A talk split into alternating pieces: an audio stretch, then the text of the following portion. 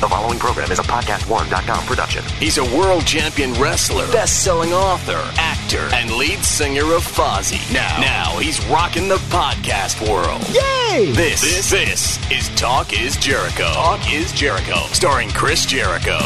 Welcome to Talk is Jericho, the pot of thunder and rock and roll. The boredom you're under will be saved by Chris Jericho. yeah. Yeah, boy. The People's Podcast has arrived. Let's go for a ride.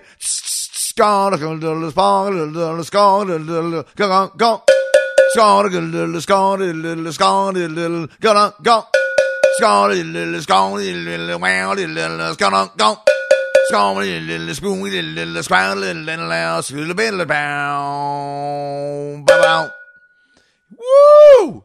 Little bit of Live Wire. Fozzy covered Live Wire on our very first record that came out way back in the year 2000. In the year 2000, there's gonna be some spaceships and aliens are coming for you. I think that's a song from the 60s by the Strawberry Alarm Clock called In the Year 2000. And if it's not, I just made it up. Today, Black Label Society, Zakk Wylde, and he's wild. He's a wild and crazy guy. He's coming up. Zakk and the rest of his pack, the Black Label Society, has a new album out now called Catacombs of the Black Vatican. Check it out. Go buy it on Amazon through the link on Talk is Jericho, of course. Plus, Black Label is on the road right now. I saw them over the past couple weeks in Carolina Rebellion, hung out with Zakk there. Hung out with uh, with Zakk also at Rock on the Range the other day, where Fozzy played both those shows. We kicked this proverbial arses, eh?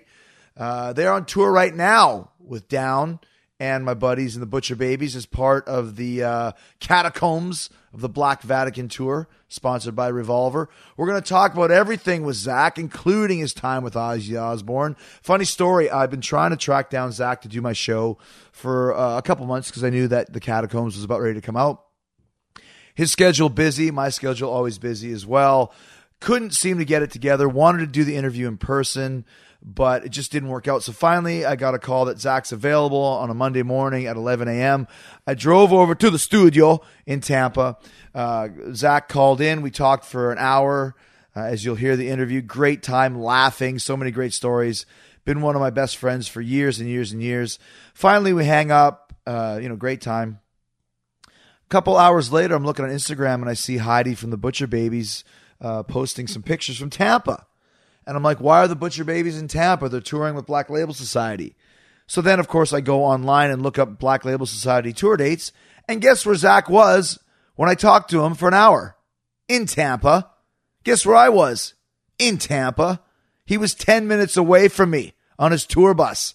I could have driven there and done the whole thing in person but two idiots, Zakk and I, dumb and dumber, too stupid to realize that we were both in the same city talking on the phone to do this interview. But it was still a great interview. You're going to laugh, you're going to cry, you're going to play some pings. Wow! But before we get started, I just want to give another big thank you to you guys for checking out my sponsors. Supporting them means I get to keep doing this show for you for free for twice a week and I want to keep it that way. It's the way I like it. I know you do too. So the easiest way to keep it free, go to podcast1.com. That's my home for Talk is Jericho. Podcastone.com and click on the Keep Our Podcasts Free banner at the top of the page. That will take you to Talk is Jericho and links as well to all of my Sexy Beast sponsors, including Amazon. All the Amazon links are there as well for the UK, for Amazon Canada, and everybody's going Amazon, Amazon USA. so go to podcast1.com, click on the Keep Our Podcasts Free banner at the top of the page, then click on Talk is Jericho to find all of my great sponsors. So I've got a couple days off from tour. Uh, the Fozzy tour rolls on. We've got a lot of cool things coming up. Played a lot of great shows, including Carolina Rebellion. Probably played in front of twenty thousand people, and it shows like that that just make you. Uh, it, it, it's kind of makes everything worthwhile. I mean, being away from home is never easy. Some shows you do are bigger than others. Carolina Rebellion was one of my favorite shows that we've ever had uh, for our entire career. 20,000 people. They knew our songs. Lights Go Out got a huge reaction. Uh, Do You Want to Start a War? The song that we've been opening the set with that no one's ever even really heard yet, unless you've been listening to bootlegs. Also got a huge reaction, as well as Enemy, as well as God Pounds His Nails, as well as Sandpaper. So it's been a great uh, uh, last three or four weeks. We are still rolling. The Fozzy train is still rolling, a rockin' rollin'. Wednesday, May 21st, Little Rock, Arkansas at Juanita's. May 22nd in Birmingham, Alabama, Iron City with Buckcherry. May 23rd in the Atlanta Prefecture, Duluth, Georgia. Wild Bills also with Buckcherry. May 25th, Beckley, West Virginia at Munchies. May 26th in Conneaut Lake, Pennsylvania at the Beach Club with Buckcherry. May 27th in Oneonta, New York City, uh, sorry, Oneonta, New York State at the Oneonta Theater, also with Buckcherry. May 28th in New York City at Idle Hands on 25th Avenue down in, uh, in, in Manhattan area. You will get to hear the new Fozzy record in its entirety. Listening party for the new Fozzy record, May 28th in New York City at Idle Hands. For more information, Google it. And if you are a Fozzy fan, you are not going to want to miss out. You're going to hear the record two months before anybody else. It's going to be a great, great experience. Come on down and check it out. Then May 30th, Huntington, New York, Long Island area at the Paramount with Buckcherry. May 31st, Philadelphia, Pennsylvania, Xfinity Live with Buckcherry. Then June 14th, main stage of Download. I know, I know there's going to be probably 75,000 people there. Come check out Fozzy main stage, Linkin Park, Killswitch Engage. Fall Out Boy, that's all on the Saturday when we play. On Friday night is Avenged Sevenfold, Rob Zombie.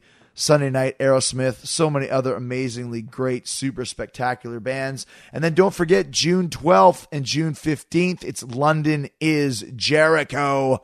That's my spoken word Q&A tap dance extravaganza. It's at the Leicester Square Theater in London, June 12th and June 15th.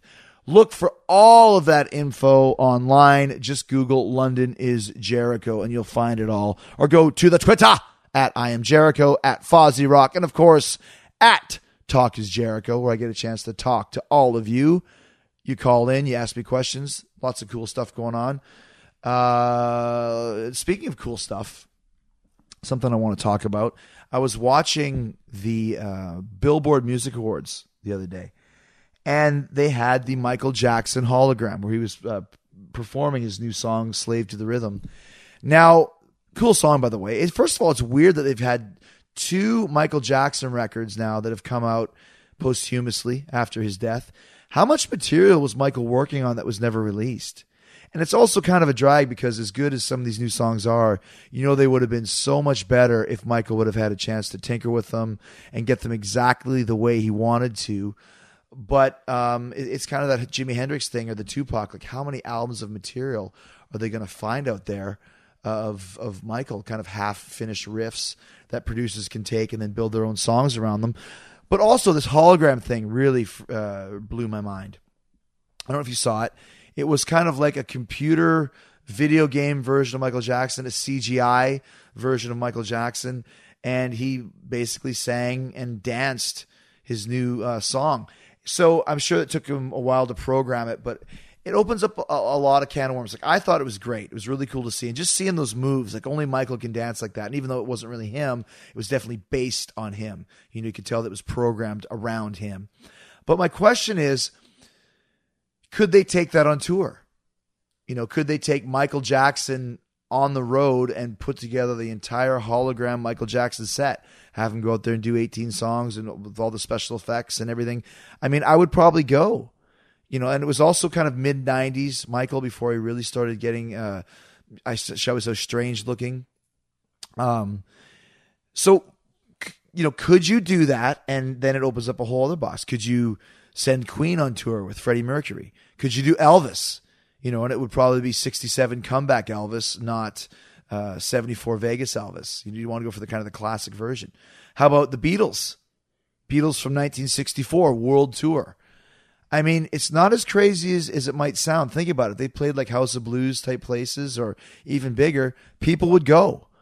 You know, Randy Rhoads live on stage. I mean, obviously couldn't be Ozzy with Randy because Ozzy's still around. But what about in 20 years or so uh, if Ozzy is not around anymore? Just think, I mean, the possibility, Lynyrd Skynyrd classic lineup, or, I mean, there's just so many ways you could go in this direction. Stevie Ray Vaughan live in concert. And if they took, I mean, really great performance, I mean, you know how they do, like, they can do, or they did do, was it Guitar Hero? Remember how they would kind of program in Slash or Tom Morello, or they did the Beatles rock band. And last night, the Michael Jackson thing, or, or the other night, it was so real looking that I can see them taking on the road. People, of course, would would would would you know complain about it. You know, Michael was one of a kind, and he should you know let him rest. But generations from now, we'll never know what it's like to see a Michael Jackson show. And I'm almost wondering if it would be a kind of a cool thing to have this facsimile. And if you don't think it would work, look at all the Elvis impersonators, look at all the Michael impersonators, all the Beatlemania bands. People want to see those shows and those people playing. So what if you just did an all-out hologram of the, of those guys in their prime years? Would people pay to see it? I think they would. I think they'd pay a lot of money to see it. I know I would, especially like I said, the Beatles, Michael Jackson, Queen, Elvis. I guess it'd be easy to do the solo performers rather than the actual, um, you know, bands, unless everybody in the band was gone. So it's, it's something to think. What do you think about? What do you think about that? Let me know how you felt about the Michael Jackson hologram performance at the Billboard Music Awards, and is it something that you could see taking over in the future? Would people pay money to go see Michael Jackson live in concert and see a full Michael Jackson show? Hit me up on the Twitter ah, at Talk is Jericho and let me know what you think. Now Zakk Wylde is coming up, like I said, but first, Talk is Jericho on the line right now. The Berserker, the sexiest ass in rock and roll. Zakk Wylde is here. Yes, I am. Woo! Oh my! I am so excited. I, I, didn't mean to interrupt you practicing your CC DeVille scales this morning. Oh, it's my Rip Taylor activities. Rip Taylor. Rip Taylor should have been a rock star, man. He could have been like totally in uh in like Kajagoogoo or something. Uh, him and Paul Lynde should have started a band. How did anybody know not know that Paul Lynde was gay? Dude, he was awesome. his, his awesomeness just surpassed gay. He was awesome. Dude, um, I, I know you're just driving. I think you were just up in Florida. We were there on uh, Saturday. You played yesterday uh, supporting the brand new Opus, huge success, Catacombs. Yes. Oh, Father Chris, the whole thing is the number five overall got me the shoulder rub from the warden. Uh-huh. The, the, number one rock record definitely got me the footsie rub. so it was, uh, it was, it was thoroughly enjoyed. what do you have to do to get the happy ending at this point? Well, probably, uh, I don't think that's ever going to happen. Catacombs of the Black Vatican is the new Black Label Society record, and I mean, I know that the the last record, uh, Order of the Black, also debuted really high. I mean, you got to be pretty happy after all these years of you know uh, working with Black Label that now you're getting kind of this major success of all these amazing chart positions. It's been a long time coming for you. Oh well, I mean, it just goes to show you, you know, I mean, the power of payola, ice sculptures, hookers, and uh, and and steroids and Kimmy Kardashian quick trim, what it can achieve. And, uh, but uh, no, I mean, it just goes to show you that you know, I mean, obviously uh, over the years, I mean, our, our black label family's getting bigger and stronger every day with the use of steroids and Kimmy Kardashian quick trim and Viagra. There's actually, a, I think there's actually a free sample in every copy of Catacombs uh, of, of, the Black Vatican. You get a free sample of the Kim Kardashian uh, trim up program. Yes, and the Viagra, so you walk around with a boner all day. Great. Did you ever find? I mean, I know for me, uh, finally turning the corner after years of playing in Fozzy, but it's like, oh, that's a wrestler band, and you have to kind of prove yourself doubly. Did you have a little bit of that when you first left Ozzy uh, and started Black Label? Was there people that were just like, oh, come on, Zakk, go back to Ozzy, go back to Ozzy, and now they're finally understanding how good Black Label is Yeah, on your own? well, I mean, you know, I mean, even with with you know Saint Dime over there when he was starting with the Damageplan thing, you know, Dime was just like that. It's, I said, well, welcome back to the band. You know, I mean, because it's just like they just assume, you know, I mean, the same thing with Ozzy. They just assume, oh, well, Ozzy was in Black Sabbath, so wait, a hundred people go to the show, so I guess Right. minimal, I guess minimal, what, 50 people will go. and it's like, no, it doesn't work that way, dude. And I'm, I'm just saying, like, you know, I mean, with either, you know, just out on the Gigantour, you had Father Newsted out there, Father Draiman out there, Father Vincenzo out there, mm-hmm. you know, between Hellyeah and Davey with the device thing. And, you know, like people were just like, oh, it's, oh, the guy from Disturbed. Like they didn't even know Dave, they thought it was just band device. Like people were like, I didn't know Dave was in Disturbed. Oh You yeah. know, like people just assume, you know, Father Newsted's out there, and they're just like, oh, Jason's got a band. Oh, I didn't even know he was singing. Like people don't even know. So I mean, I'm just saying, it really, as much as you just figure, oh well, you know, Chris is wrestling. You know, Chris is in front of millions of people every, you know, uh, SmackDown or whatever it is. It's like, what's what's the viewership there? I don't know, 685 billion people. So you figure, oh, we'll sell half of the records, and I guess maybe 385 billion people will be buying, you know, half of the WWE crowd. It doesn't, Right. doesn't work that way, dude. And uh, I mean, like, all right, after No More Tears, with all the success of that, you know, you figure, all right, well, we're going to start Pride and Glory. I guess you're going to sell lots. It's like, no, dude, you're in a van again, and you're cruising around. It's a, it's a brand new band. hmm I remember, you know, the same thing with Dime when he, when he started the Damageplan thing. It's like, oh, I guess all the Pantera fans are going to start buying the record. It's like, no, doesn't work that way, dude. So I mean, and I, I mean, it, it really is like, you know, I guess for some of these guys, it's like a real rude awakening call. I mean, me, me, I didn't mind, you know, at all. I mean, because Mhm. I, I love playing. So I mean, whether I'm in a van or we're in an eighty thousand dollar a month tour bus, you know, I mean, it's just to me, it's like. uh I'll, I'll sleep in a van. I, I couldn't care less because I mean it's just about me and you getting up on stage and having a blast and, and Yeah, but playing. good time. Yeah, man, love because you love music. So I mean, but the whole thing is, uh yeah, for some of these other guys though, I mean I've seen it before. I, I mean it's a it's a beyond rude wake up call. And so, I mean, well, no, because they're like this is this sucks. What the fu-" you know? I mean it's like no, they don't even know, dude. Yeah. No one knows. I mean, I've even gotten people come up and they just go, dude, I didn't know you were the singer in Black Label. To this day. Oh really? Yeah, it's just like, dude, I didn't know you were singing, man. I, I was just like, yeah. And they go, when are you going to get a new singer? Because you suck. It's amazing though, because people will hear like, you know, Black Label Society for years or Fozzy for years and maybe not even check it out. And now finally they're checking it out. And like you said, and realizing, well, Zakk Wylde's actually the singer of the band, um, with all the sacrifices that you've paid and just getting the name of Black Label out there. Uh, it takes a while to do that. well, I mean, it also, I mean, Barb throws her, you know, the immortal beloved throws her hat in the ring. 'cause, you know, she sleeps with as many guys as she Sure, can. When right. Not, not home. And, you know, a lot of guys are like, dude, I slept with Zakk Wylde's wife. I didn't know he had a band. I don't even know who this Zakk Wylde is, but he's got a hot wife and I slept with her. And she's awesome in the sack. I remember um, we played Uproar a couple years ago. It was the first arena show Fozzy ever had. It was uh, uh, in Calgary, the Saddledome, and they didn't have a dressing room for us, so we were kind of changing in the crew room where like all the uh, you know the guys who sell popcorn and stuff go in there and put their uniforms on. And one of the guys was like, "Oh my god, you're Chris Jericho! Don't you have a private dressing room?" And I'm like, "Not here, man, not here." Now move over and give me some of that popcorn. You know, but like, like you said, people. you said, how you said they give that to CM Punk now. you know, if I was in the WWE, I'd have it. But with Fozzy in the Saddledome, I'm changing with the mascot. You know, putting on the giant dog costume or whatever it is. Yeah, but you know, I mean, really, when you break it down, though, it's like it's so the same thing. Because I just laugh. You know, it doesn't matter how big your house gets or anything like that. I just always laugh with Barbara, and I go, it's like we were when we were when I first joined on when we had an apartment. I go, we still hang out in the kitchen, the TV room, and that's pretty much about it. yeah. you go, and you go to bed, maybe. You know what I mean, but like, it doesn't matter how big you, you know, the house is this gigantic mansion. You're still in the TV room and then the kitchen, and you go to bed. So, Yeah, the only thing that happens when you have a bigger house is you, is you get yelled at because if your wife says something to you in like, you know, room number one and you're in room number five on the other side of the house, I always get in trouble. And it's like, you can't get mad at me. I can't hear you. I can't, if I can't hear you, you can't get mad at me. You know? Oh, you'll hear it. You'll never stop hearing about it. Um, I was gonna say, I mean, uh, the crowds you've been playing to. I saw some of your Instagram, and you're a great Instagrammer, by the way. You really uh, enjoy your Instagram. well, it's it's awesome the way I crop those photos and make eight people look like there's about eighty thousand.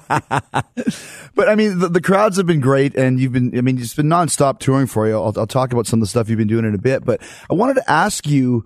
You just had uh had Nick Catanese left the band about six or eight months ago, and you got Father Dario in there, um, uh, younger guy.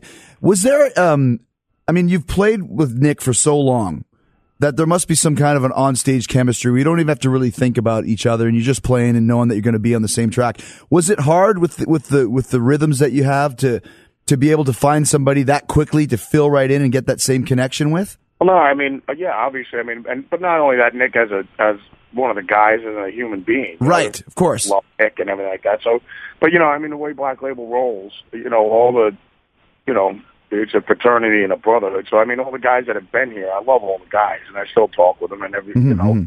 So, and, and like I said, Chris, I mean, I always just tell everybody, it's, I said, being in Black Label is like being with the Navy SEALs. Everybody knows why they're there.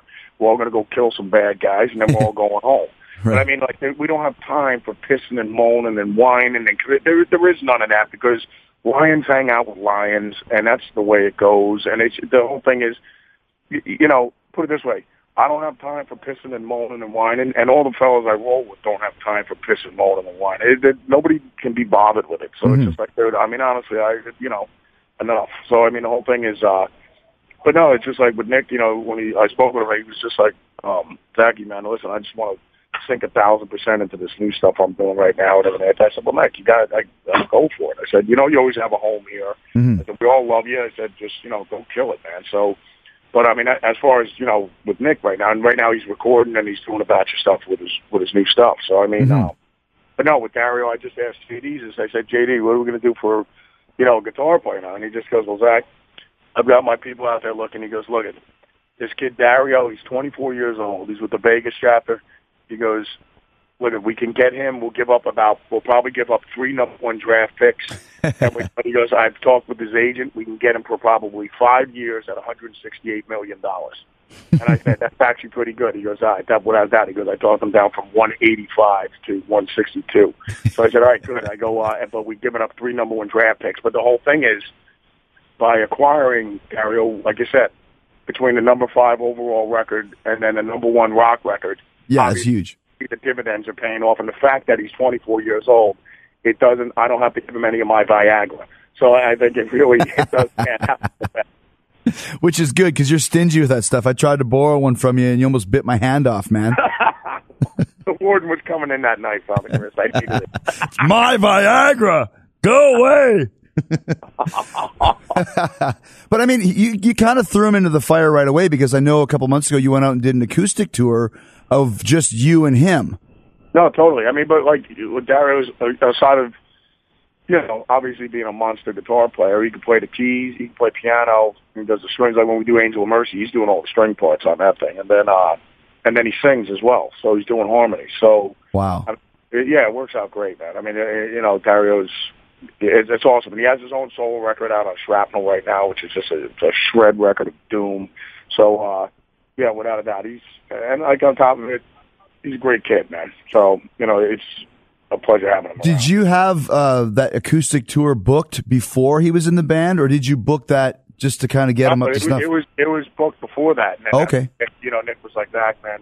Before we did the Nam show, and then we had to get we had to get Dario before we had done the NAMM show. And you know, because Nick was ready, we were all getting ready to do it. And Nick was like, "That man, I'm, I really want to do this thing." And I said, "Oh, Nick, man," I said, uh, "You got it, brother." I said, "You know, whatever you want to do, you always got a home here, man." So, Mhm.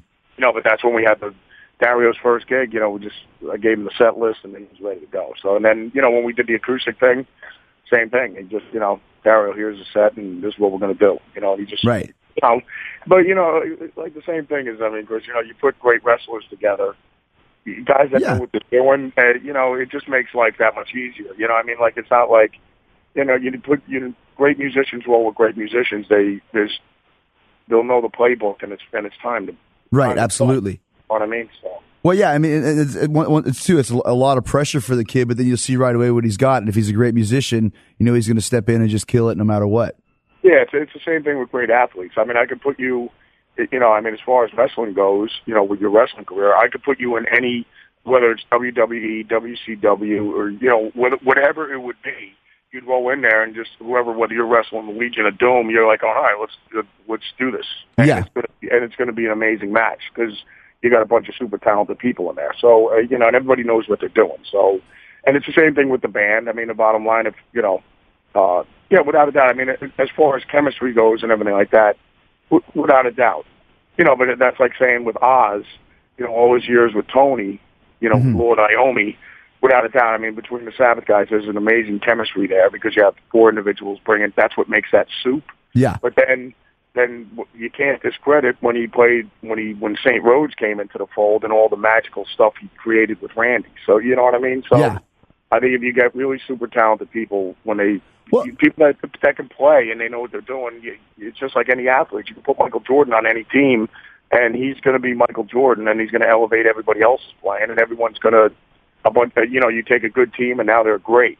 You know what I mean? Well, So- and and, it's, and you kind of almost went through the same thing. Now that you're talking, you, you mentioned Ozzy and, and Randy Rhoads and Iommi. I mean, when you came in to play with Ozzy, talk about a trial by fire because you're replacing, you know, three or four of the greatest guitar players ever between Tony, Randy, and, and Jake. Well, I guess three at that point in time. So you kind of Yeah. know what it's like to get thrown straight in the fire.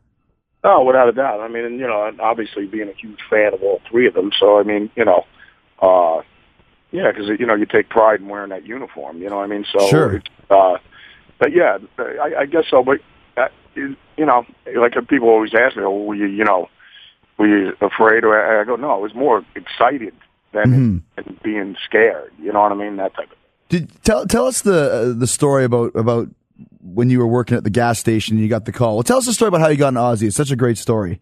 I mean, well, you know, it was just um, I was just playing in a, you know, a club with, you know, obviously with with our band Zyris. We must have had about, you know, I mean, it, you want to talk about the whole funny thing of, you know, when word of mouth gets around. I, you know, Yeah. I mean, but, you know, when we were we were playing clubs, and you know, it was just, it was, I mean, you had our friends coming down to the gig, and that was about it. You know, so I mean, but the whole thing is, it was hysterical because when I got announced that I was going to be going out and when I auditioned for Oz and everything, when I actually got the gig, mm-hmm. and I was, it was like probably we had about three more shows left, and you know, so I I stayed with the guys, and we were going to do the, you know, finish out the last three shows Right. that we're already committed to do, right? You know, like the Stone Pony or whatever, the Yeah, old places in New Jersey. Yeah.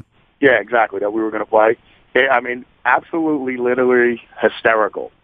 You know, your textbook stereotypical stuff. We there was nobody at the clubs, Right. And the minute it mentioned, you know, Zakk's playing with Ozzy, he's going to be leaving for London to go work on a new record, and he's going to, you know, just going to start writing and everything like that. So now that I'm Ozzy's uh, new guitar player, dude, lines around the building. I mean, you know, just to, you know, I mean, your stereotypical, uh, you know, we can see him when, you know, whatever. I was talking with Kenny Wayne Shepherd, Uh-huh. did the uh, Hendrix thing. I, I mean, you're a stereotypical. You know, when guys go, "Oh man, Zakk, isn't the reason why you picked up a guitar, you know, because you know, because you wanted to get chicks, right?" Right. And, and you know, I'm like, even when I played football, you know, it's like me and you playing. You know, you're you're a defensive end, I'm a middle linebacker, and it's just like, you know, you and Chris, you started playing football, you know, because you wanted to get chicks. It's like, no, we like crushing people. That's why we like playing football. Yeah, I go, right. that's why I'm a linebacker and Chris is a defensive end. I go, we like hitting people, dude. I go, no. If I want to get a chick, yeah, I no, that's not the reason why we like destroying people. I, you know, and Yeah, I right, go, right, right. and I no, I don't sit around practicing twelve hours a day doing pentatonic and diatonic scales and learning my fret chord and, and chords and everything like that because I want to pick up chicks. If that's the case, I guess I'll just take a Les Paul. It'd be a lot easier if I just took a Les Paul and hit her in the back of the head with it, you know, and then then threw in my 100 milligrams of Viagra. But I mean, but the whole thing is, it's like no, that's not the reason why I got into it. I go the, the pictures I have up on my wall are Randy Rhoads, Tony Iommi, Jimmy Page, and uh, those are the guys I have on the wall. And you know, so it's just like, and so the whole thing is, but it, but the thing is about as far as getting chicks, you know, because everyone goes, oh, well, chicks like guys that play in a band or get a guitar, then you get chicks, whatever. And I, me and Kenny Wayne Shepherd were talking. He goes, Zakk, he goes, all the chicks that shot me down when I was in high school wouldn't give me the time of day, no matter what. He goes, Zakk, my al-, he goes, I was I was still in high school. they they when my album went gold, Yeah. and he goes, Zakk, I went out on tour for about six months.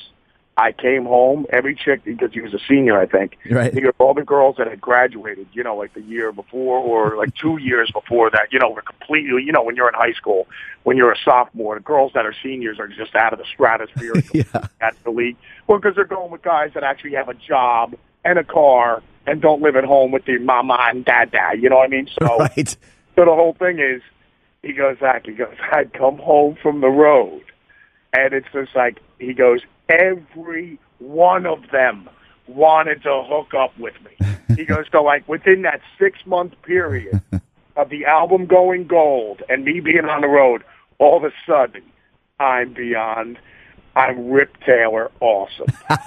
Ah, yeah. Paul Lynde and Rip Taylor rolled up Oh. into one. yes. He goes, he goes, it's amazing. He goes, what happened six months ago? He goes, none of them wanted to know me. But now I got a, now I got a gold record. I guess my guitar playing has really gotten that much better, and I'm that much I'm that much more Brad Pitt and Johnny Depp looking all of a sudden. You know, unbelievable, man. And I go, wow, that's pretty funny. I go, I still can't get par. I still have to drug Barb to get her into the sack. And then drug yourself with Viagra. yeah. There you go. Did, did somebody send it? Did you send in a tape for the original Ozzy audition, or how did you hear about it? No, I, I was playing in the club, and Dave Feld, uh, Dave, uh, who actually got Sebastian hooked up. I mean, it's crazy how Dave ended up finding Sebastian for Skid Row. Oh, okay. The singer and Dave put that together. You know, he's like, man, Sebastian, well, I should hook him up with Dave and the guys, and whatever.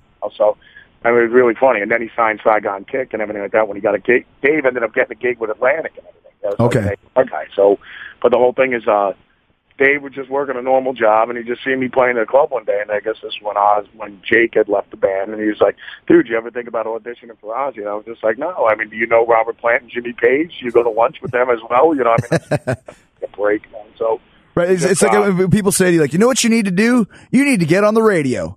No Yeah. kidding. Really? yeah, Oh. great. You, I don't you know. need you need to play with Ozzy, Zakk. Yeah, exactly. I'm like, and how do I go about doing that? I don't know any of these people. I work at a day. I live in Jackson, New Jersey, dude. I don't know Right. people. So, uh, anyways, he was just like, "What's that? Give me a tape." And he goes, "I can give it to Mark Weiss." And Mark is, you know, he's a legendary rock photographer. He goes, "Mark can." He was just doing some Ozzy shots the other day. You like Ozzy with the pink tutu on and the boxing gloves and all that stuff. That's Okay, That's him, right? Yeah. Famous photographer. without a doubt. So uh, he was just like, I can get it to him, and you know, I'm sure he can give it to Mrs. O, and you know, exactly. I mean, I can't promise you anything. I mean, but it's just better than nothing. Mhm. Uh, like, yeah, without a doubt. So um, ended up getting, you know, recording a bunch of Randy souls. I think it's out there on the internet somewhere. I mean, you know, there's like my audition tape with Ozzy. You know, so Oh, well, okay. yeah, it's it's. it's What did you What did you play on the audition tape? Do you remember what solo it was? Well, I got to check it out. I mean, I think I played like Mr. Crowley, and I played a bunch of other things. Okay. But, uh, uh, I did a classical piece or something like that. So ended up putting that out on there, and then uh, my sister Amy just took some Polaroids of me on my mom and dad's porch. But the, the crazy thing about it is, you know, he got it to Mrs. O, and then she called me and everything like that. So, you know, and then I, I just thought it was my friends taking a piss at their mom on the phone or whatever. So, but the whole thing is, Oz was telling me because the weird weirdest thing was because when I walked in there, you know, and met Ozzy, he just goes, "Have I met you before?" And I, I was like, "Well, unless you see me and Chris and the fellas at under the Loge, you know, I'm doing the uh, the Bark at the Moon tour, going ballistic, thinking you're looking at us." Yeah, You know, I said, "No, I've never." done Yeah. So you, if you've been to Shecky's Bar and Grill in Jackson, New Jersey, maybe you've seen me there. Yeah, exactly. I don't know if Sabbath ever played there, but you know. But the thing is, uh, he goes because I said, you know, of all the boxes of audition tapes and pictures, everything, you know, because I was just like, I'm not going through all this stuff. He'd just get me narrow it down. He'd have Phil and Randy, you know, narrow it down. hmm Do the the whittle it down to the top ten guys or top five, then weed it out top three guys, and then all right, well, we got our guy. So you know, but uh, you know, because Ozzy's like, I'm not doing the whole American Idol, uh, sitting of Right. through a bunch of auditions with guys, and it's just, I'm not doing the cattle call. So, um, but he, he saw my picture, and he, you know, he said all he remembered was he picked up the picture. He goes, oh, look at this kid, he really loves Randy Rhoads, Hmm. and and that was that was it. So like he, but he goes, that's where I I saw your picture. Because I was saying, where have I met you before? He goes, and it was that picture. Because he goes, of all the boxes of crap that I had to look through, he just goes, yours was the only one that I, I your picture was on the kitchen table or something. And I, I looked at it. So how, how did how did he say that? How did he know that you loved Randy Rhoads? Because you Well, had, no, just because, just because, of, you know, with the blonde hair and the whole arch, you know what I mean? right. So you're just like, oh, this kid really loves Randy Rhoads. So you know, but uh, but yeah, it just it's just funny, you know. I mean, that that Oz that was the only picture he's seen, you know, that of all of that he picked up. Right, and that's the one that, that gave him the, the, the, the thumbs up with you. How was it when you first met him? Did you guys have to jam a lot and rehearse when you first wrote that record? Oh, well, we did, you know, I mean, well, Randy and Phil, you know, Father Castillo and you know, uh, yeah, Phil Soussan, yeah. you know, obviously Rando and you know, Father Soussan with Phil over there. Oh, I, you know, I met the guys. They made me, you know, just really cool dudes, and just you know, like, hey, Zakk, what's happening, man? Like, maybe you know, feel at ease, and then like, you know, Zakk, you know, uh, this prostate exam is going to be really quick. But anyways, it's it deals with fingers, not fists. I was like, oh, thank goodness, you know what I mean? But uh, but it- in, nowadays, yeah. I, I, nowadays I do enjoy the fist up to the bicep, but I mean, Well, but, uh, that was Dario. That was Dario's initiation, I think, wasn't it? of course, man. It's, it's thoroughly enjoyable. But I mean, you know, you got to keep it fun. But the whole thing is, uh, but, but the whole thing is, Father Chris is just, know, the guys are super cool. You know, we did like Bug the Moon, Suicide Solution, and then, uh, you know, I don't know or whatever, Crazy Train. And then um, when Oz came in, I met Oz, and he was just like, "Hey, Zakk," you know, and I, I was just, you know, obviously crap my pants and everything. And he was just like, Zakk, just play with your heart. You know, that's all I want you to do. Whatever they, they said. And what is that smell? Change your trousers and make me a ham sandwich and go lights on the mustard, would you? and I did. yes. so he was uh, he, obviously you were his guy, so he was very accommodating. Uh, how crazy was he back in those years? And did you uh, were you kind of his partner in crime when you're talking about the after show getting loaded and all that sort of thing? Yeah, well, well, no one would go drinking with the boss. I mean, I was the only one that rolled with him. You know what I mean? And I mm-hmm. remember Bobby Thompson because I was rooming with Bobby when we were working on No Rest for the Wicked. And he was like, Zachy, Zachy, and then you know Bobby had been there. He'd known Ozzy since like since the seventies. Because Bobby worked with Nazareth, he worked with Lynyrd Skynyrd. So he And, was know, was he like a was he the tour manager? Yeah, Bobby Okay. was a trigger and then a tour manager and, and a stage manager and everything like that. So, and you know, when he so he was in the, he was part of the furniture with within the Ozzy camp. You know, what I mean, because he was there when Saint Rhoads started and the whole nine yards when the when the when the Empire started getting created. You know Right. What I mean? Yeah. But the whole thing is, I'd be rooming with BT and he'd be going, Zachy, Zachy, listen, you gotta listen to me. Don't get into the web. He's trying to tangle you into his web. Stay out of the web. For the love of all things sacred and holy, stay out of the web. Just like, but, you know, but Oz, because I was just like, well, I love hanging out with Oz. I'm drinking, but you know, so I mean, it's just like when I first came home, Mom called Barbara Ann up and was just like, "Eh, "Excuse me, Barbara Ann." She goes, "Yes." She goes, "Listen, does does Zaki have a drinking problem?" And she was like, "Well, oh no, he he just usually drinks milk and you know and stuff like that. He doesn't really drink." He goes, "Well, he does now."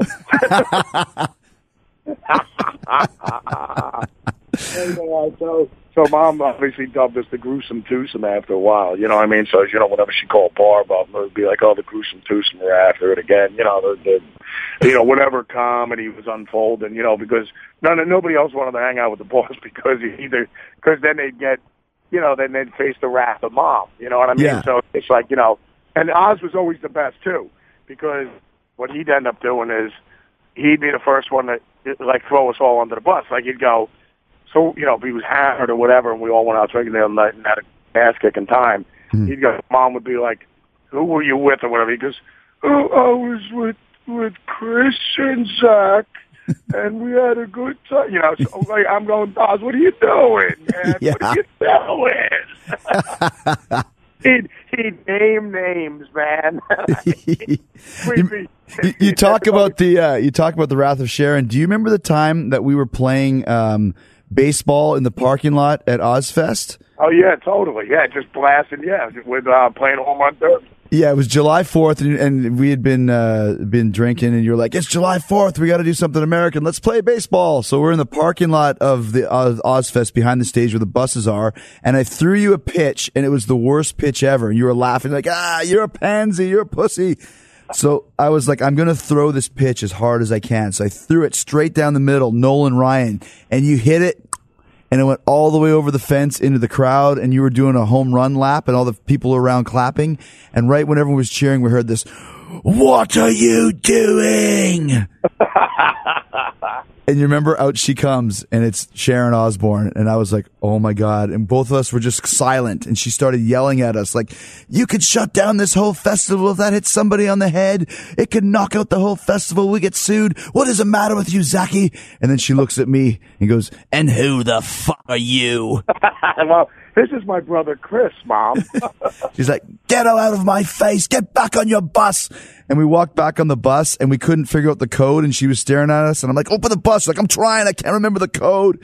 And then we, we finally go to the bus and sat down and just like started like laughing like little kids who just got caught stealing crab apples or something. no, without a doubt, dude. I mean, you know, I mean that was the comedy all the time because it was always the, the the Animal House years. But I mean, and like you said, no farm animals got hurt, no people got hurt. So it was it, it, it did pan out pretty well. But I mean, to this day, I still my our relationship. You know, when we were just in New York when Sabbath was doing the, uh, you know, destroyed uh, PNC Art Center, we were down there watching that. You know, we all went out for dinner the uh, next day. It was Barb, Bomb, the boss, uh, Gay Man. You know, obviously Jesse John Michael, our son. You know, Yeah. is God. So you know, but the whole thing is no. When we were just like, whenever we get together, we just, I mean, we're constantly crying, laughing, talking about these ridiculous stories. But I mean, uh, yeah, but I mean, it's always a good time. So it's just, um, Remember, you. Bob, tell us about the time when you guys uh, threw a TV out the window, like in Czechoslovakia or something like that. No, I mean when the, well when the TV the TV went out the window, I mean we were drinking and it was just like it was probably about three in the morning. All I remember is uh, me and the boss uh, getting hammered. He was just like we were talking about you know he was talking about John Bonham, Keith Moon, and we were talking about you know the TVs back in the day. Mm-hmm. How silly it was that like you know that was your typical rock star thing to do. You know like even you know smashing hotel rooms. And, Yeah. And, and Nas goes, and you know, just talking about all the good times he had with John, you know, with Father Bonham and everything like that. So, they, you know, just lots of laughs. And he just goes, you know, Zachy, I've done a lot of crazy things in my life, but I've never thrown a TV out the window, right? So, so I suppose now it's going to happen. Uh, obviously, this thing was bolted to the entertainment center, so you know, jackasses don't throw it out the thing. So all I remember is I was just like, I, you know, Father Chris, if you would have been there, I'm just like, we're watching the boss trying to get it out of there, and I go out of there. So we're cracking up laughing. I'm just like, I just put my beer down, and I'm like, let me give it a shot. So I just end up ripping this thing out of the. It was bolted down. I end up ripping it out of the entertainment center, and I'm holding it up on my shoulder. I mean, it wasn't a flat screen TV; it's an old school TV. Yeah, right. 72. So I'm like going, I'm, I'm sitting there with the wires hanging out and everything like that. Up this TV up around my shoulders, and I'm going. You know, I used to go to high school parties like this. you know, I've got a six pack of beer and, a, and you know, a TV. Yeah. The So boom box. thing you know, we uh, Oz like rips the window open because it was bolted. Shit, you know, they have it so it only cracks open. Yeah, the. European windows only crack open like three or four inches. Yeah, well, because they don't want morons. Obviously, have either thrown TVs out the window, or they'd either have Led Zeppelin or the Who staying at the hotel. Yeah. So they have the the reason why they have the, the windows like that. So, anyways, they uh, Oz gets the the window open, and I just end up I said, just being responsible rockers. we uh, we I said Oz just look down there to make sure nobody's out there, dude. So. Anyways, the coast was clear, and then off the TV went, and then all I remember is just hearing just like and then when this thing hit the ground, the explosion that this thing made was, dude. All I remember is we were like on the floor crying, laughing, me and the boss, and then uh, Tony Dennis, who you know obviously been there since you know, the beginning of St. Rhoads and everything like that. Yeah. He comes in there and he's just like, he's looking out the the window looked like the scene from The Exorcist after Father Damien jumped jumped out the window at the end of the movie, you know, with the broken window and the curtain just flailing hot because of the wind. Right. And they just looked out there and um, and he actually saw the TV and Father Damien down near the end of the steps. So you know, he just like Tony just looked and he was like, "Oh no, man! Oh man, this is not good, man!" And we're me and Ozzy just crying, laughing. But all I remember is uh, no, it ended up costing, you know, because mom obviously called Barbara and she goes, well, the two morons are at it again. She goes, yeah, the gruesome twosome. She goes, well, he goes, he's not getting out of this one alive either. What it's going to be is, she goes, I guess it cost me twelve grand for the TV, Mm-hmm. and I'm telling you right now, that TV, twelve grand. I mean, me and you were buying a batch of sixty inch or eighty inch plasma TVs. We we forget about a sixty inch. So, it cost me twelve grand for that TV that we could have easily replaced for about three hundred bucks. yeah. And then I mean, it was just like, and odds because it was a, a thousand rooms for a thousand bucks for the the, the top For the floor. that room, right.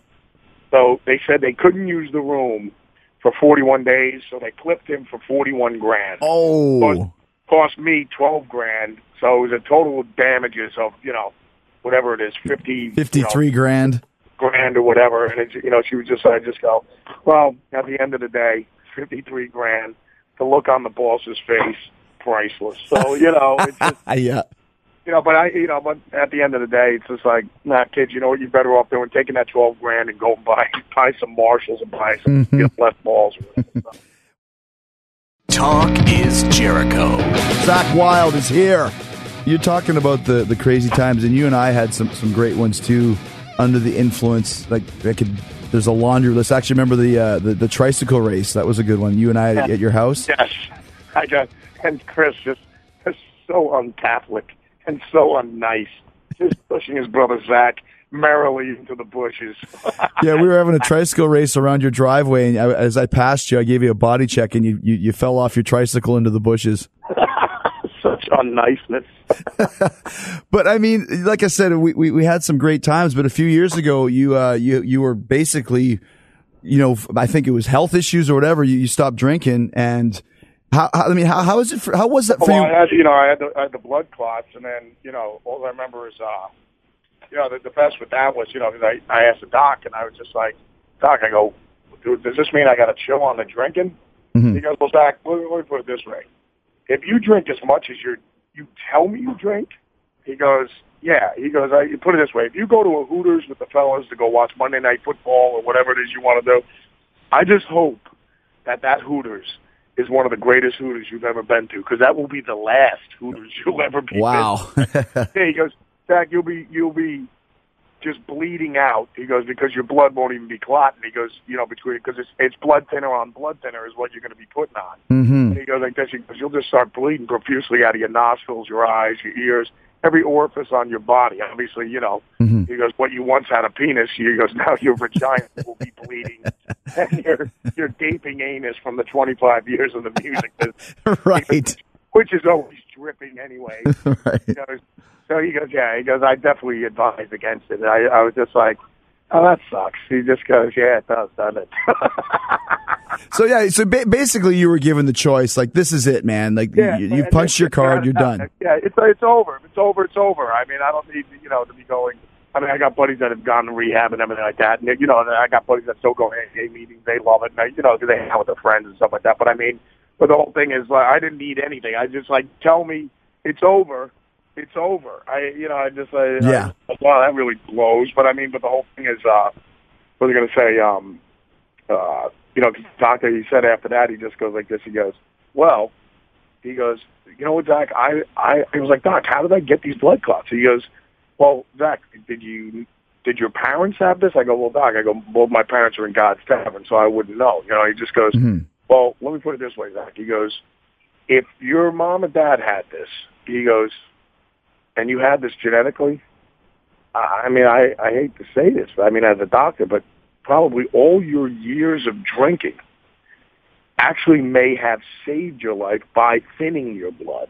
And I go to Barbara Ann, see, drinking is good for something, you know. So, but, but needless to say, there was no laughter in the in the peanut gallery after that one. There was no chuckling going on, but you know, yeah. So there was a celebration at all for Barb and, and a lot of other people that I, you know, like, uh, you know, I couldn't. dude, I mean, you know, more. We've known each other for, for a long time. I think actually my very first WWE show or pay per view, I met you. I think it was like ninety nine or so. And there were times like you know when you would call me when you were when you were you know quite inebriated, shall we Oh, say? no, no. was- And you would just talk and talk and talk and You're drunken friend phone call. Right. You go through your phone book and you go, I remember one night in Montreal, you called me, uh, and something happened where uh, the phone went dead. So I called you back. Oh, I didn't have reception, so I called you back from the uh, from the hotel, and you talked so long you would never stop talking. I actually put the phone down. And I went and, and grabbed a bite. And you could still hear you talking. I came back and went, uh huh. I put the phone down. It was like 47 minutes or something. And of course, the next day when I check out, like an idiot Jericho, I'll just call Zakk back from the hotel phone. It was like $500 phone bill. but the whole thing is that's that, that's why I have an affinity and a love for Les Pauls. It's like it just keeps sustaining. That's the sustain on this is amazing. you can go have a bite and come back. That's right. Your sustain was incredible when you were on the phone drunk. oh man. Did you uh did you ever miss it like being on the road, you know, I'm sure after the show you'd have some beers and hang out. Did you ever miss that part of it when you stopped drinking? Oh well, I mean, yeah, because I like you know I always just tell everybody. I mean, it's just like they go. I remember this one one guy goes like, Zakk, why do you you know? This, this one bar had me talking with the psychologist guy one day. He goes, well, Zakk, why is it that you drink? I go, well, let me, let me put it this way, Doc. He was like, oh, you drink because you're depressed or? I go, no, what? I go, we're out on the road, bro. I go, we're constantly laughing all the time. Mhm. I said, you know, so I said, or otherwise, we'll sit up in the front of the, the submarine, and you got a 16-hour drive after we got done doing the, the big hot rock show. I, I go, we're chilling out. I said, and we're just drinking up. And it'd be like Chris sitting, Father Chris sitting in the captain's chair. I'm sitting on the floor. You got Dino driving, and then we're rolling, and we're listening to Bob Seger, Neil Young, Elton John, Zeppelin, whatever you know, whatever cool music we want to listen to, and and just chilling out, solving the problems of the world, sitting up in the front of the submarine. And it's like, Chris, what do you, you want another cocktail? You're like, yeah, Zakk, give me another Beck's and another Crown and Ginger or whatever. I mean, and we're just sitting there talking about everything, whether it's sports, religion, music, all our favorite bands, our favorite Mhm. musicians, whatever. I mean, you know, and I go, that's a good time, man. And, he, and you know, he was just like, I said, have you ever done that? He was like, no. And I go, well, then how would you know?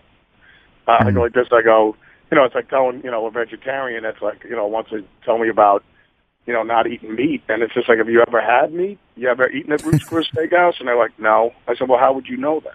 Yeah. You know, so I mean, my whole thing is it's like, uh, no, I just enjoyed it. And put it this way, if I was sitting around, you know, if I'm back home with, uh, you know, with Barb and, and the, the Munchkins and stuff like that, and the dogs, and hanging out, relaxing at the at the compound. You know, I'm just sitting practicing running scales, and the Yankees are on, and I'm just sitting there with a beer, and I'm I'm relaxing.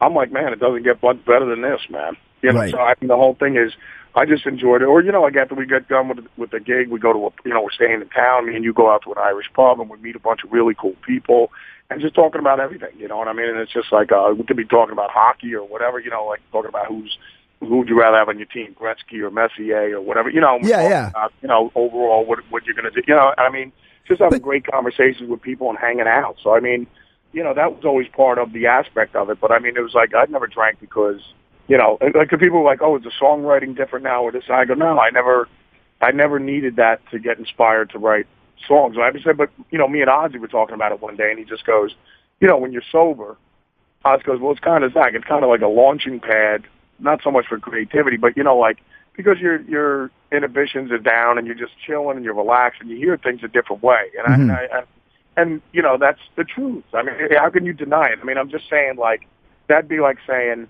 you know, I mean, let's be real. Half the reason why, you know, one of our buddies could say the only reason why, you know, how I met your mother, how I got married was and the guys we were all hanging out at the bar one day. I saw your mom in there, and I was like, I was too nervous to even go meet her. And then, you know, but the guy shoved a couple cocktails in me, and we were like, dude, go over there and say hi to her. Mhm, And you know, and then he got the liquid courage to go over there and say hi. So you, you know, Right. and, or or you know, just or just like, why'd you get into that fight in the bar the other night? You know, like, well, dude, if you wouldn't have had those, you know, 14 shots of Jack Daniels, and you know, you were already in a crap mood to begin with, Mhm. and all of a sudden you're like, dude, I'm going to knock that guy's teeth out. It's like, dude, he didn't even look at you, dude. You know, Right. but what I'm just saying is the reason why he got in that fight is because he was drinking. So I mean, what I'm just saying is because it put your brain in a whole different place. I mean, you know, because somebody asked me, they were just like, could you imagine if Jimi Hendrix never took drugs or never did anything, and you know, never? He goes, could you imagine how great, how much even greater he would have been? I go, there wouldn't have been a Jimi Hendrix. Well, yeah, I go- it's just like I Van. Van he embodied that whole thing. That's almost like saying, could you imagine if Arnold Schwarzenegger never took steroids Mm-hmm. and never did anything? How much better his physique would have even been? I go, he would have never won a Mr. Olympia. What are you talking about? Mhm. So don't, don't, don't. Let's not try and candy coat things. I'm not advising taking any of it stuff, but I mean, but as far as the drinking goes, no, I just, uh, I just enjoyed it just chilling out. But I mean, like, like you said, it never, you know, put it this way, as far as writing goes and stuff like that. If we kept jamming and we were hammered, and you listen, I mean, if you want just sheer comedy the next day, yeah. so listen to listen to the playback of you and the buddies hammered out of your mind, and you want to hear some comedy. Just, just do that and then go. That's why it always it always amazed me when I heard that um that Van Halen played drunk like through the 70s and 80s. It's like, wow. You know what I mean? Like that's that that's the one guy that could actually play well uh, up to a Yeah, point. yeah, but I mean, you know, but I mean, but you saw Ed later on. yes, what I then mean? it caught up to him. when it caught up to him. But I mean, I'm just saying, without a doubt, for like 20 years, I mean, I had no problems drinking and, and playing and everything like that till like the end of my end of my drinking. It was just like then it started creeping into the shows. and I- Oh. then I would go, and it was because I always said, I go, you know, everybody go, man, you got to chill on truth. I go, dude. If they if they start creeping into the shows, that'll be a bridge I cross when I get there. And I'm figuring that that bridge is so far away, Mhm. that I ain't going to see that bridge for about another 25 years anyway. So next thing you know, I turn around, I'm at the Verrazano Bridge, man. I'm like, It was time. Yeah. yeah, I So, thought so I had a ways to go before this, but I mean, but no, it just you know I you know because somebody was like, oh, you you know this one guy was asking me, he goes, Zakk, would you like to, you know, tell kids about drinking or whatever, you know, go to a Yeah. a yeah thing or something like that. I go and tell them what, man. I go the only thing I would tell kids, I go, hey, look it, you gotta you know it's the Black Label General Patton Rehab. I go like this, I go, you gotta you gotta man up and and just go like this. Look in the mirror and just go, dude. If this is getting in the way of you ruling the world, then you that's when you just go, eh, time to call it a day. But I, and I nothing for nothing. That's pretty much it. Because if you want to learn how to play the guitar, I can show you where to put your fingers to play Stairway to Heaven. Yeah. If if you don't practice, uh, then then nothing's gonna happen, man. Mhm. But you know, I mean, because you have to, you know, there has to be some liability and accountability on yourself. And I go, not only that, you, you'll be proud you did it. Whatever you achieve, anyways, I, you know, you you got to put in the hard work, or, or just or just decide. It's just like, well, I'm not going to do this anymore. You know, because people are like, oh, dude, when you get out on the road, what are you going to, you know, what are you going to do? I go, nothing. I'm pretty much going to do the same thing I do all the time, except um, drinking a near beer and I'm sniffing vats of glue now. I, what do you want me to tell you, man? I, I go, that's it's in there like it can't be that easy. I go, it is that easy. Well, I mean, and, and it's not like you were that much different. I mean, you've always been a very personable guy and a very charismatic guy from, you know, even when you're sober or drunk. So it's not like, you know, some guys need to have some drinks to, to have fun, but you were never like that. No, and, and and put it this way, I always tell everybody, I go, hey, listen, you know, as far as you know, you, you got to stop whatever it is that you're doing. You know, if it's getting in the way, man. I, I go, no one wants to hear la- it's last call. No one wants to hear that, man. Mhm. And I, I go like this. I said, so what part of it can't you understand? It, you know, if I got any of my buddies that are on and off again, you know what I mean, as far as the drinking goes or whatever, you know, and I'm just like, Yeah. I'm like, because you know, because it's a good time. I, I go and I, I you know, I, I, I completely understand it. But I mean, as as far as with me, you know, I mean, it's like it's like I have nothing but like funny stories to talk about, and we had nothing but tons of laughs and everything like that. But I mean, but the whole thing is, uh, I, I don't glorify it or anything like that. I'm just being honest. You know what I mean? It's just like it is what it is, man. You know what I mean? So, Absolutely. but yeah, I just tell everybody that. I mean, because you know, even if you're going to AA and everything like that, if you can't get in touch with your sponsor, what are you supposed to do then, man? You know, what you have to do is have a set of balls and just go, no, I ain't gonna go have a cocktail. I mean, it, it you know, it's just like enough of the enough of the excuses and enough of the garbage, man. I, you know, it's just uh, enough. Yeah. it's just like It's- black label up and Patton up, and just that's it. It's Yeah. gone. You know, just watch some porn and just go in the room and go in the bathroom right now and take care of business. Nirvana. um, you know, we we talked about how the first time we met uh, was at a wrestling show, and that's one thing you've always had great respect for for wrestling for the WWE, and it's uh, we always would talk about, and you would always talk about uh, the Ultimate Warrior uh, James Hellwig, obviously just passed away tragically. You were affected by that. I remember we we talked about it that day. I think I even texted you and told you, and that it, that got to you a little bit. No, well, I mean, because I, I just like, dude, I feel like a bit of my childhood just passed away, mm-hmm. which is the truth. Because I mean, dude, he was he was awesome, man. And I mean, it just and like I said, he was more than a wrestler. You know what I mean? It was just like a philosophy he's always believed. Everything was positive. without a doubt, man. It was really sad because it's just like every everything. I could just see him hanging out with his wife Dana and just going, "Babe, this is so awesome." All the mm. I, because I really, it was great seeing a lot of my old friends and then and then seeing guys that I never thought I'd talk to again because we we didn't get along and we obviously buried the hatchets on a bunch of stuff and I'm I'm buddies with them now and it's like this weight has been lifted off my shoulders and it's like it's really awesome. Like things are really great right now in our life, and and it's just like now I'm going to be ambassador for the WWE. It's just like this is really awesome, and I, I can just see them talking about that because that, that's how I would be with Barbara Ann. Right. You know what I mean? Like, oh man, it's just this this is a really great. This is another great time in our life. And Yeah. then all of a sudden, it- I mean, like me and you talked about it. It's almost like you couldn't script this. Yeah, it was like a movie. Yeah, he, he comes Yeah, back, I mean, he, like- he he settles his scores and passes away the next day. Yeah, and like everything's great, and like everything's great. Him and Vince, and like everybody, I'm sure all the guys would just laugh and talking about all the silly stories, and like even the even the the guys you didn't get along with, like, oh, dude, I can't believe we this is so beyond ridiculous. Yeah. so that we weren't talking for like 18 years, you know, I mean, or whatever, and going and them actually laughing about it, you know what I mean? And now they're like they're they're best of friends. Mm-hmm. And all of a sudden he's like, you know, the next day, like, going, man, I can't wait to get on with the next chapter of my life now. This is like so. This is such an exciting time, and it's Yeah. just like you- it, all positive, all all on the upswing. Everything's positive. Then then the good Lord needs him, it, like crazy. Yeah. Unbelievable, man. What was it about the Warrior that you liked back uh, back when you first saw him? I just thought it was just so exciting, man. You know what I mean? And, I mean, uh, between him running in the ring, the whole nine yards, and, uh, you know, obviously his physique and everything like that. It just, uh, just uh, every, everything represented strength. Yeah. So I, I just thought it was beyond awesome. You know what I liked about him was uh, we came out. I think it was about let's say eighty eight, for example, maybe eighty nine, whatever it was. I always loved the fact that he had hair like a rocker and not like a mullet. Like everybody had mullets back then, but he had hair like you know, like Cliff Burton or or you know, like like Ozzy or Yeah, had, he had the full length hair. like Yeah. Randy Rhoads or whatever. Yeah, totally. it was like you know that was the that was like the metal guy. You know what I mean? And then plus you know his physique was so amazing. He definitely stood out. But that, was- I mean, well, put it put it this way. I mean, I guess if you have to equate it to music, Mm-hmm. I guess when the Warrior came on, it was almost. I guess it would be like the if you had to make an analogy, like you know, the Hulkster and everything like that, with like Led Zeppelin and everything like that. You know what I mean? Yeah. Like, and then when the Warrior came out, just like how when Randy and Eddie came out and everything, like, it was just like it was a changing of the guard. Mhm. I mean, it was just like the new, like new, insane, exciting guitar playing you've never heard before, and you and you could actually feel it in the air that it was like this is a new era has has arrived, and and it's just like you know, not a passing of the torch. It's just like there's a the new era is here. Mm-hmm. The pointy guitars, the stripes on the guitars, yeah. the whammy bars, you know, the Floyd Rose is here. Like it- it's just like guitar has is gone to another level.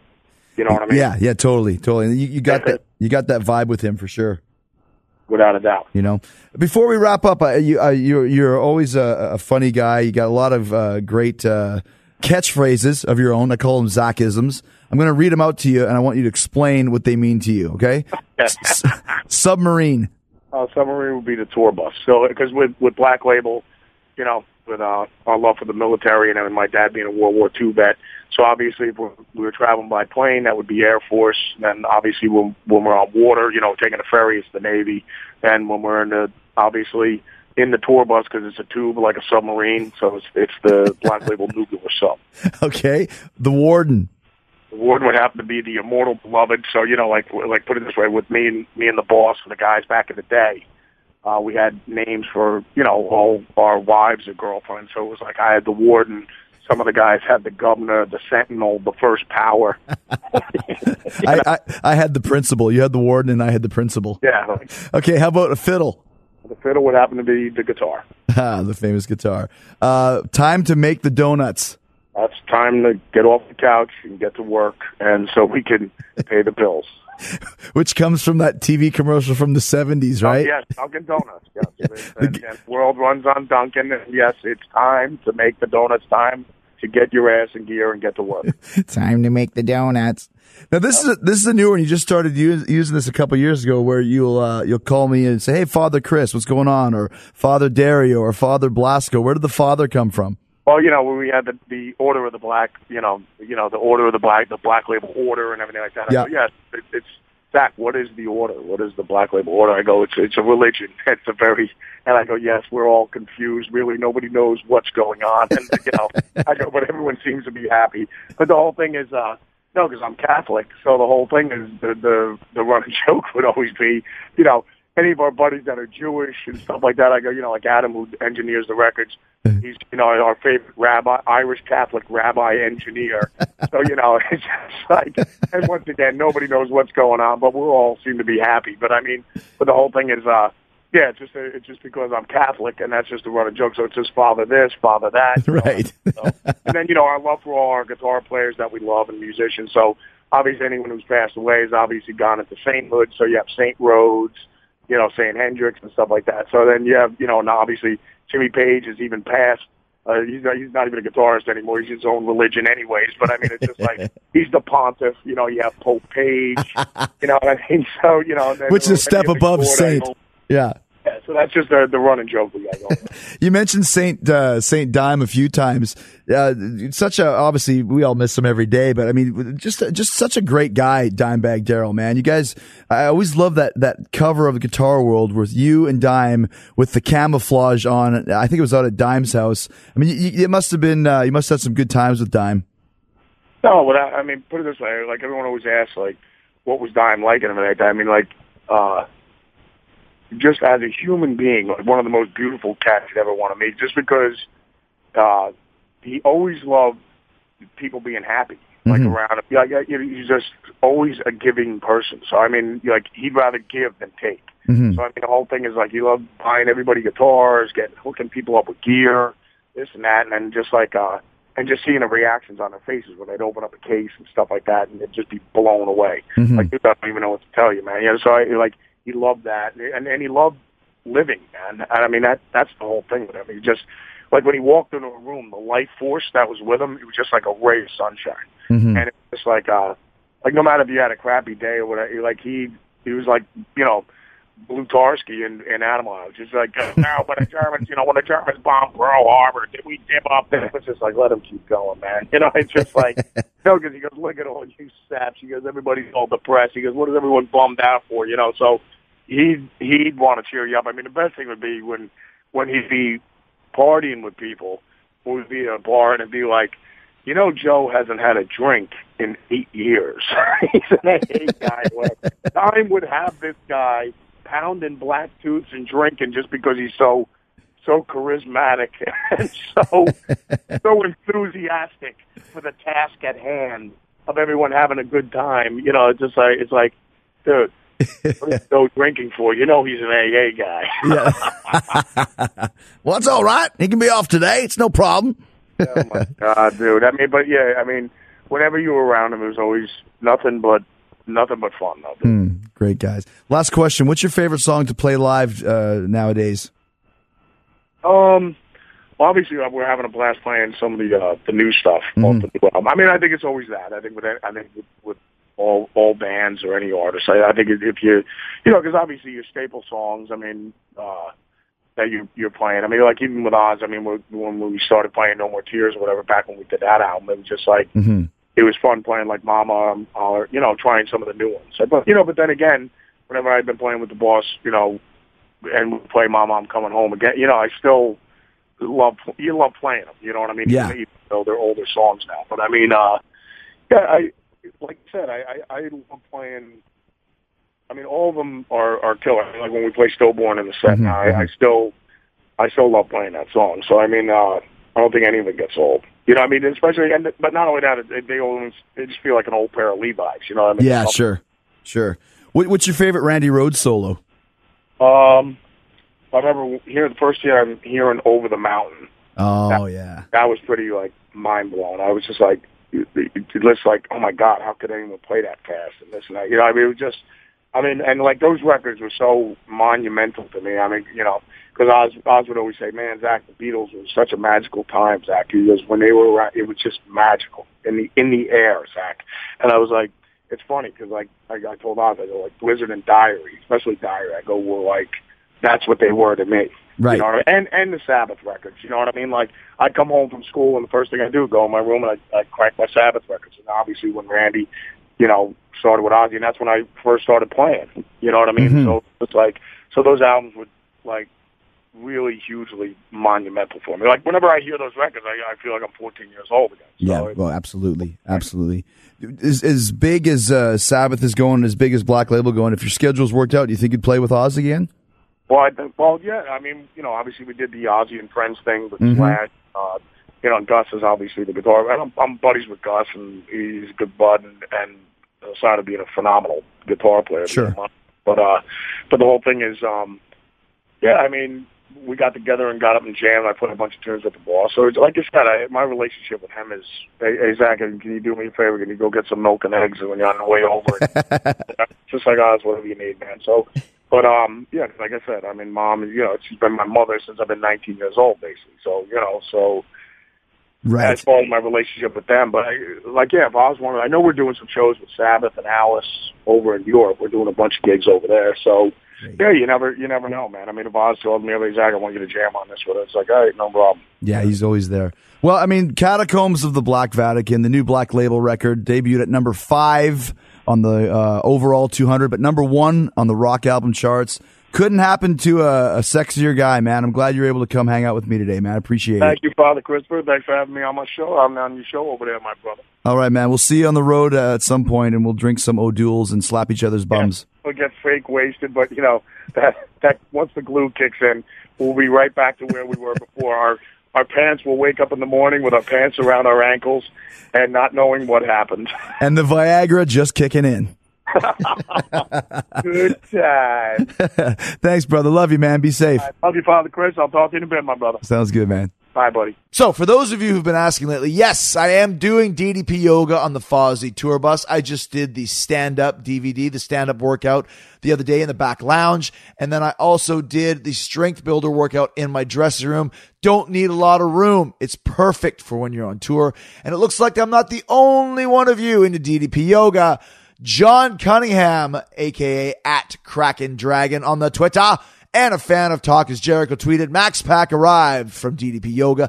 Listening to Talk is Jericho gave me the motivation to get healthy.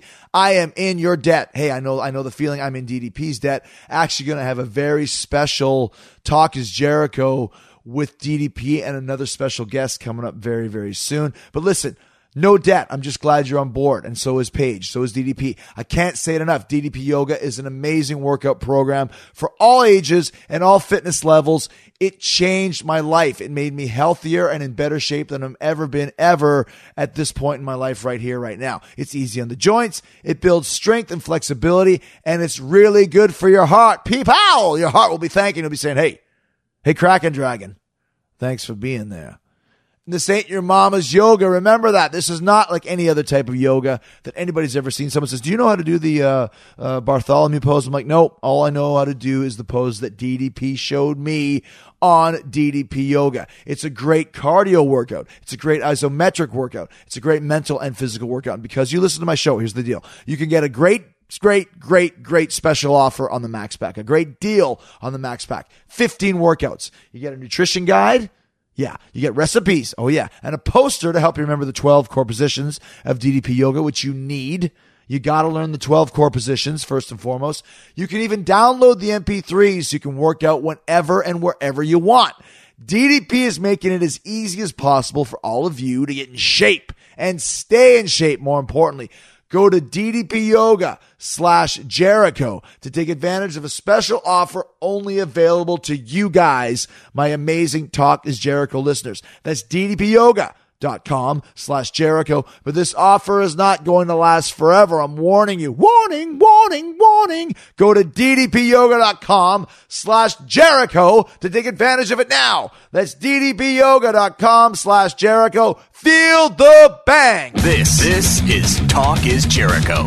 Thanks to Zakk Wylde for doing the show. What a great interview. Such a cool guy. Go check out Catacombs of the Black Vatican. If you want to buy it, make sure you use my Amazon link. You can use it not only when you buy uh, CDs or, or MP3s, but every time you do your online shopping as well. It's really easy to find. Go to podcast1.com. Do it. Click on keep our podcast free. Do it.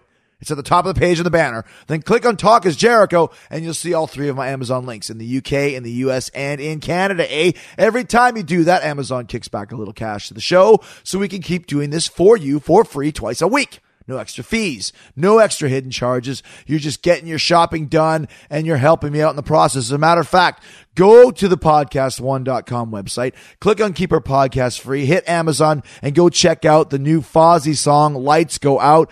It's hitting the charts with a vengeance. Definitely our biggest song we've ever had in our career.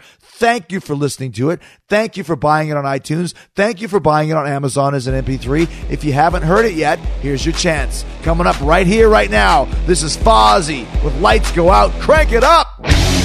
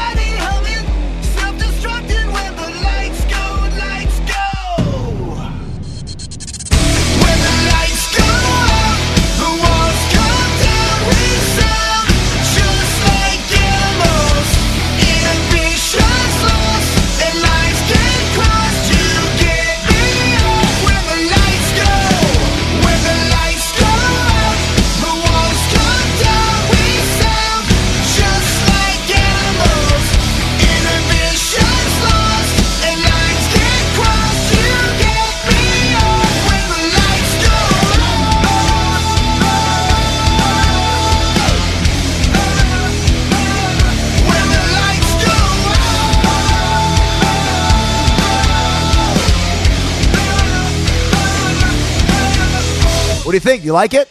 Hit me up at Talk is Jericho on the Twitter ah, and let me know what you think about Lights Go Out, what you think about Talk is Jericho, what you think about the Michael Jackson hologram controversy, and what you think about me, your, your intrepid host.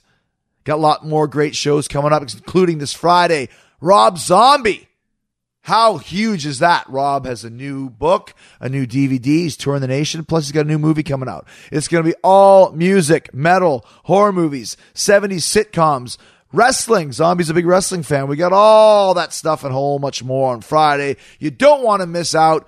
Come check us out. Thank you so much for being here, and we'll see you on Friday. Stay hard, stay hungry. Peace, love, and hugs.